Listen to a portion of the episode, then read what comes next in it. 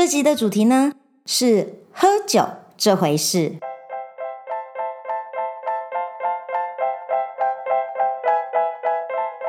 耶，这集要来聊喝酒了。说到喝酒哦，故事实在是多得数不清诶，我看只能从我个人的酒史开始好了。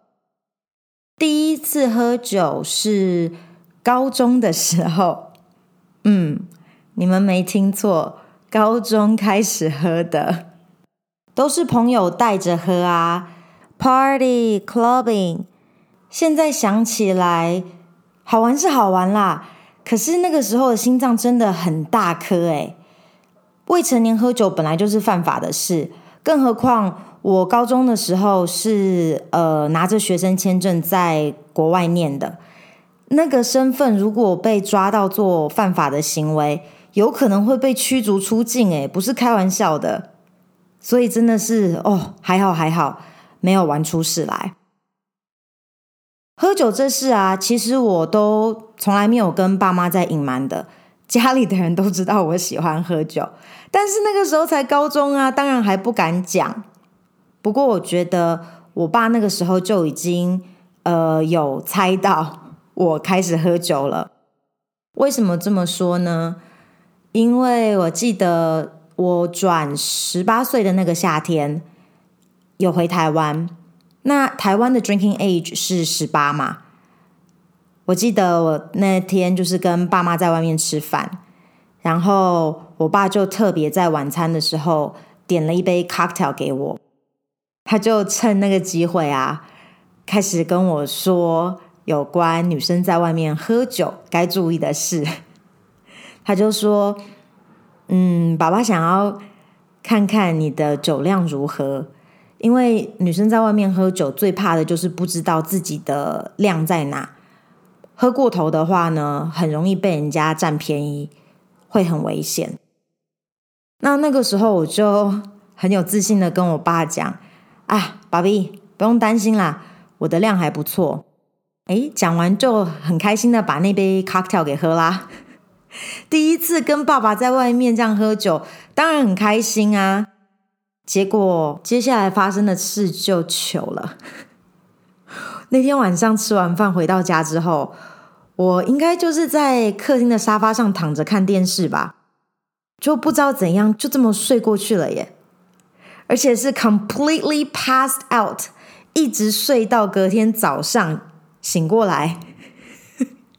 然后我爸看着我的那个表情啊，我觉得他心里面应该是在想着 What the fuck happened？ 他就摇着头说，你这样子叫做酒量不错哦，拜托，你这样在外面到底怎么混啊？太危险了吧！哎，我当时无言呢，因为我也不知道怎么解释到底发生什么事了。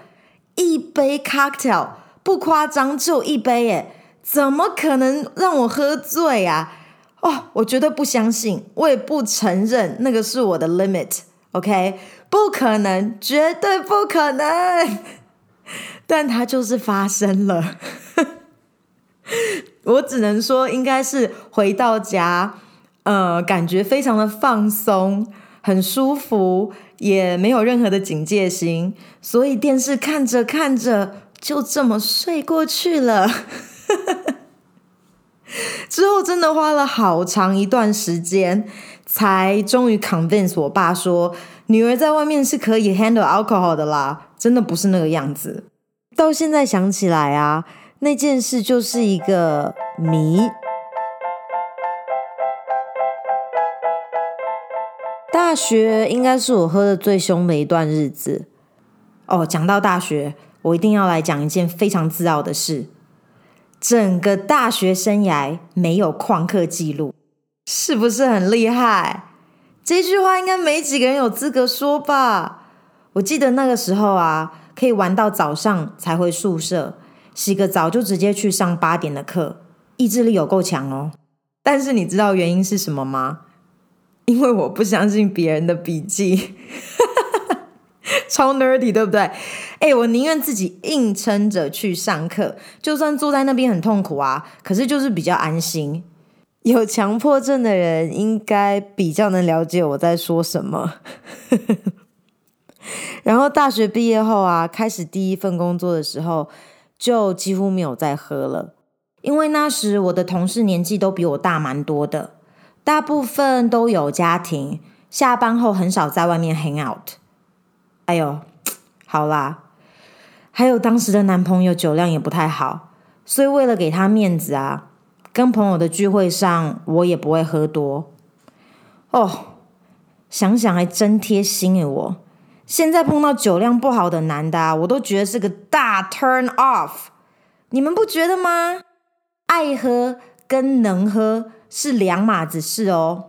碰到那种爱喝可是完全不能够 handle alcohol 的，或者是喝完之后啊酒品很差的，这种人都很可怕耶。我跟朋友之间啊都常常开玩笑说，不能喝酒的人啊都不能信任。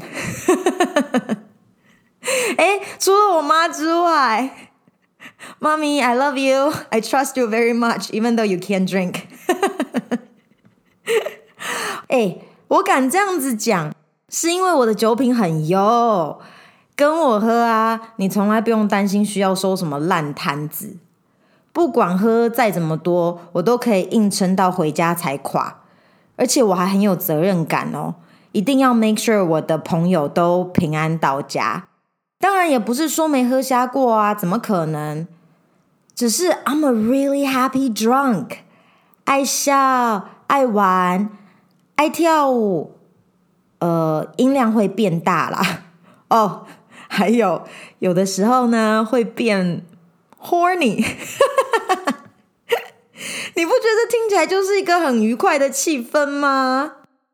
诶，有酒商或是认识酒商的听众朋友吗？要不要考虑一下小小赞助这个节目？我很乐意帮你们打广告哦。接下来的那个阶段应该就是刚搬回台湾的时候了，那个时候几乎没有朋友诶，还好有几个小时候就认识的都有保持联络，带我出去玩，才慢慢又认识比较多人。那段时间可以讲的故事实在是太多了，但是我要先分享一个非常经典的。这事情发生呢是跟我的 B F F A K A 干儿子的妈。那次呢我们是约了要一起出去 bar hop。bar hopping 基本上这个概念呢就是那天晚上要去很多家酒吧，每一家停留的时间不需要长，但是目标是能够到达非常多家。那一开始就想说，哎，先来个 shot 吧，比较快进入状况。我就跟 bartender 点了两个 tequila shots， 然后付了五百块。结果他拿酒回来给我们的时候啊，还找了我三百。那个时候我就跟我朋友对看一眼，想说，嗯，算错了吧。怎么可能两杯 shot 还有三百块可以找得回来？那我们是非常有良心的顾客，所以我当然就是有跟那个 bartender double check 咯。结果他就说没有啊，没有错啊，一个 shot 一百。哦，什么？我有听错吗？也太便宜了吧？怎么可能一个 shot 一百啊？结果我就跟他讲，没关系啊，那你不用找钱啦，你就把酒啊。给给我们补足就好了。他当然很乐意啊，转过身就再给了我们三杯的 tequila shots。 那为了要 make sure 两个人的数量是一样的，我朋友就再买啊，就再买一轮。到最后呢，我们两个各喝了七杯还八杯 tequila shots 吧，就是 back to back。 喝完之后呢，我记得我们就跑到 bar 的门口的那个路边，就坐在那边开始聊天。我也不知道那时候聊什么了，怎么可能记得？但是就是在一个一开始很愉悦的状况，到后来觉得不太舒服，然后就决定回他家了。所以我们的 legendary 的 bar hopping night 就是从他家 hop 到第一家 bar。Which is not that far, OK? 然后呢，再从那个 bar hop 回他家就结束了。这已经是大概十多年前的事咯。你知道我朋友到现在啊还是不能够靠近 tequila， 他只要一闻到那个味道就会有作恶的感觉。我个人觉得这件事情的影响非常大。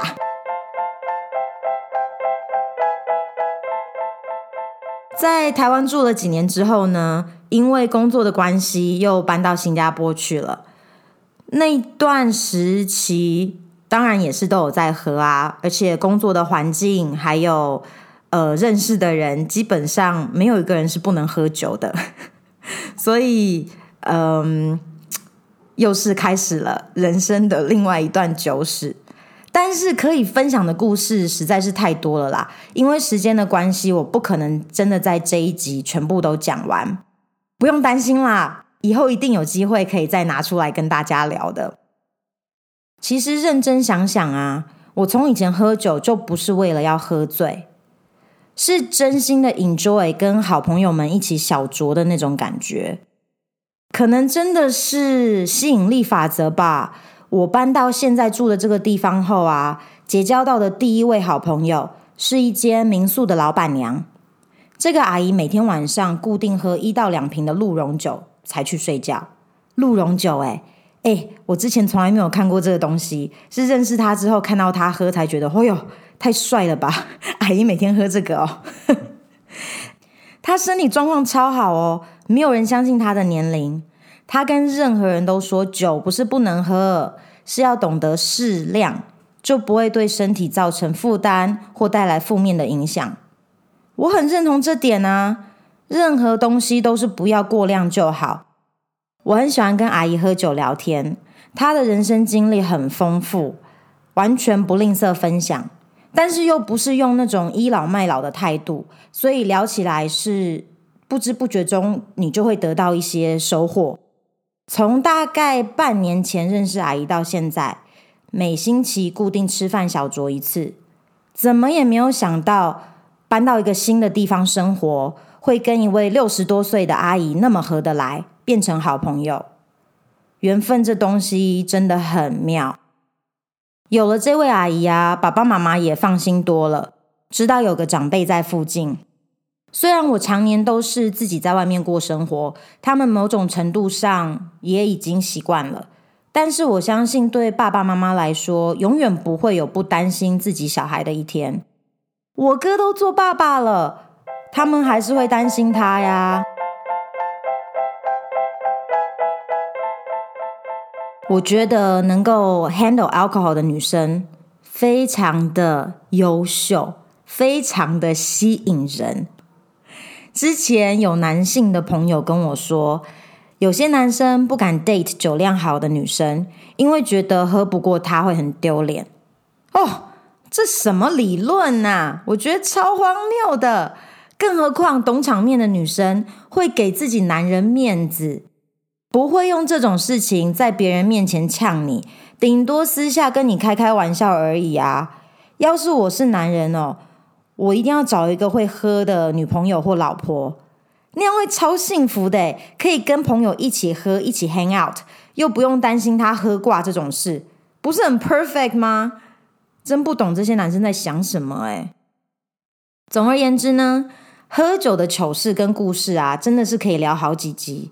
对我来说，回忆起来都是快乐的，就算是那种哦，早上起来宿醉到头快炸掉，很想杀人，或者是根本睡觉前就已经吐得乱七八糟的，现在想起来啊，都很好笑，而且也不会后悔。诶，等一下，这句话说的有点重，让我重新想一下要怎么 phrase 比较好。应该是说百分之九十没有后悔过，这样听起来比较诚恳一点。而且我跟我朋友喝酒的状态都是健康的，很久没见面，见面很开心，大家聚在一起，一边聊一边喝，互相 update 彼此的近况。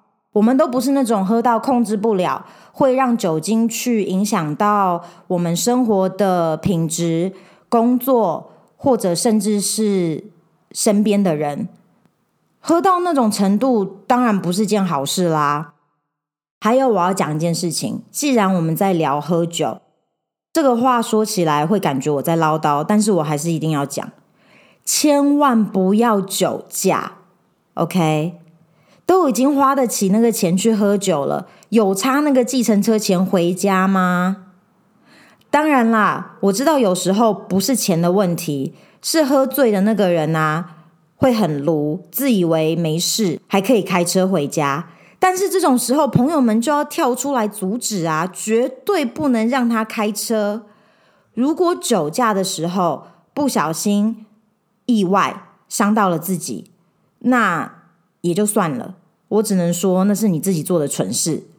可是有多少酒驾的受害者都是无辜的，这种行为真的很可恶欸。可能你年轻的时候有酒驾过，然后很幸运的没有人出事，大家都平安的回到家，但是不代表每次酒驾都不会出事，所以拜托拜托不要酒驾。